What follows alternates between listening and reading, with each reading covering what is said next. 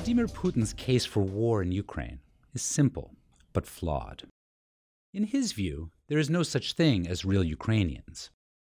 Instead, they were simply, quote, the people living in the southwest of what has historically been Russian land, who have called themselves Russian.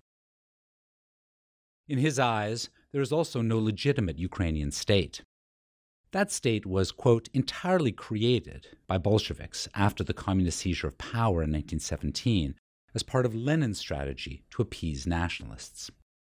According to Putin, the United States effectively took control of the Ukrainian government and economy after 1991, to the detriment of regional security and the well-being of the people. Putin paid special attention to the period of World War I and the Russian Revolution when making his historical case for Russia's invasion. The Russian president is quite correct that the decade of war and revolution between 1914 and 1924 is critical for understanding both Russian and Ukrainian statehood up to the present day. However, he's entirely wrong that the Bolsheviks created a Ukrainian people and Ukrainian state out of thin air. Well before Lenin and Stalin took power in November 1917, World War I had crippled the Tsarist imperial state. The borderlands, including Ukraine, became arenas of radical nationalization and social collapse. In March of 1917, activists in Kiev convened a parliament known as the Rada, as a first step towards greater Ukrainian self-determination. Whether this would eventually take the form of local autonomy within a multi-ethnic federation or as an independent state, no one really knew. Ukrainian politicians at first acted cautiously, swearing allegiance to the revolution. As the summer of 1917 continued, however, a shared future with Russia became less and less attractive. Imperialist attitudes from Russian politicians alienated even those sympathetic to other revolutionary goals, and the collapse in war effort led to anarchy across Ukraine. By the time of nationwide elections in November, politicians promising to promote Ukrainian interests won by huge majorities. The Bolshevik seizure of power in the Russian capitals was the final straw, and in January 1918, the Rada declared Ukraine independent. All of this occurred before Putin's flawed historical analysis even begins. Far from being the creators of the Ukrainian state, Lenin and Stalin throttled the first modern Ukrainian state in its cradle. Just weeks after Ukraine declared independence, the Red Army seized Kiev. Ukrainian politicians turned to Germany for help, but assistance came with significant strings attached. Within months, the revolutionary Ukrainian leadership had been replaced by a Hetman of Berlin's choosing. The ensuing civil war saw many parties controlling parts of Ukraine, but ultimately, the Bolsheviks won. Their victory meant that Ukraine would be a part of the Soviet Union until 1991.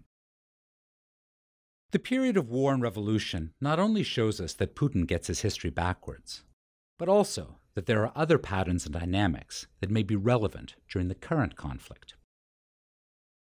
First, we can see that both in 1917 and today, the biggest national problem in the region is Russian nationalism. Ukrainian territories were a particular crucible for Russian nationalist thinkers in the waning days of the empire. Right-wing proto-fascist movements supported by the Russian government aimed their attention at Ukraine, sponsoring pogroms and violently repressing any nationalist sentiment other than Russian. This refusal to recognize the reality of an emerging Ukrainian identity was shared not just by right-wing zealots, but also by Russians on the center and the left, who could not imagine a Russia without Ukrainian territories. Left-wing Russians quickly turned their cognitive dissonance into accusations that all Ukrainian nationalists were right-wing. This was not true, not even close, but it became a bit of a self-fulfilling prophecy. Socialist Ukrainians who fought with the Bolsheviks would soon be savagely repressed. Those who escaped into emigration often turned even further to the right. The second lesson from the years of war and revolution is that Ukraine is important strategically and economically for Europe. The strategic value is evident just by looking at a map, but it becomes even more obvious when considering the course of European conflicts over the past 200 years. During World War I, the fighting in Ukraine was critically decisive. Ukraine's role as a grain producer was also of strategic importance in the Great War of Blockades. Germany's main interest in involving itself in Ukrainian politics was to acquire that grain to feed its hungry citizens. Finally, the German intervention in 1918 reminds us that great powers are always important actors in periods of decolonization and nation-building.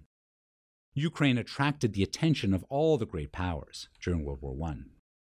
When Bolshevik aggression threatened Ukrainian independence, the Rada turned to those great powers for alliance and support. Given the economic and strategic importance of Ukraine for Europe, it is inevitable that any war on Ukrainian territory will attract the interest of those powers, in particular when Ukrainian politicians invite involvement.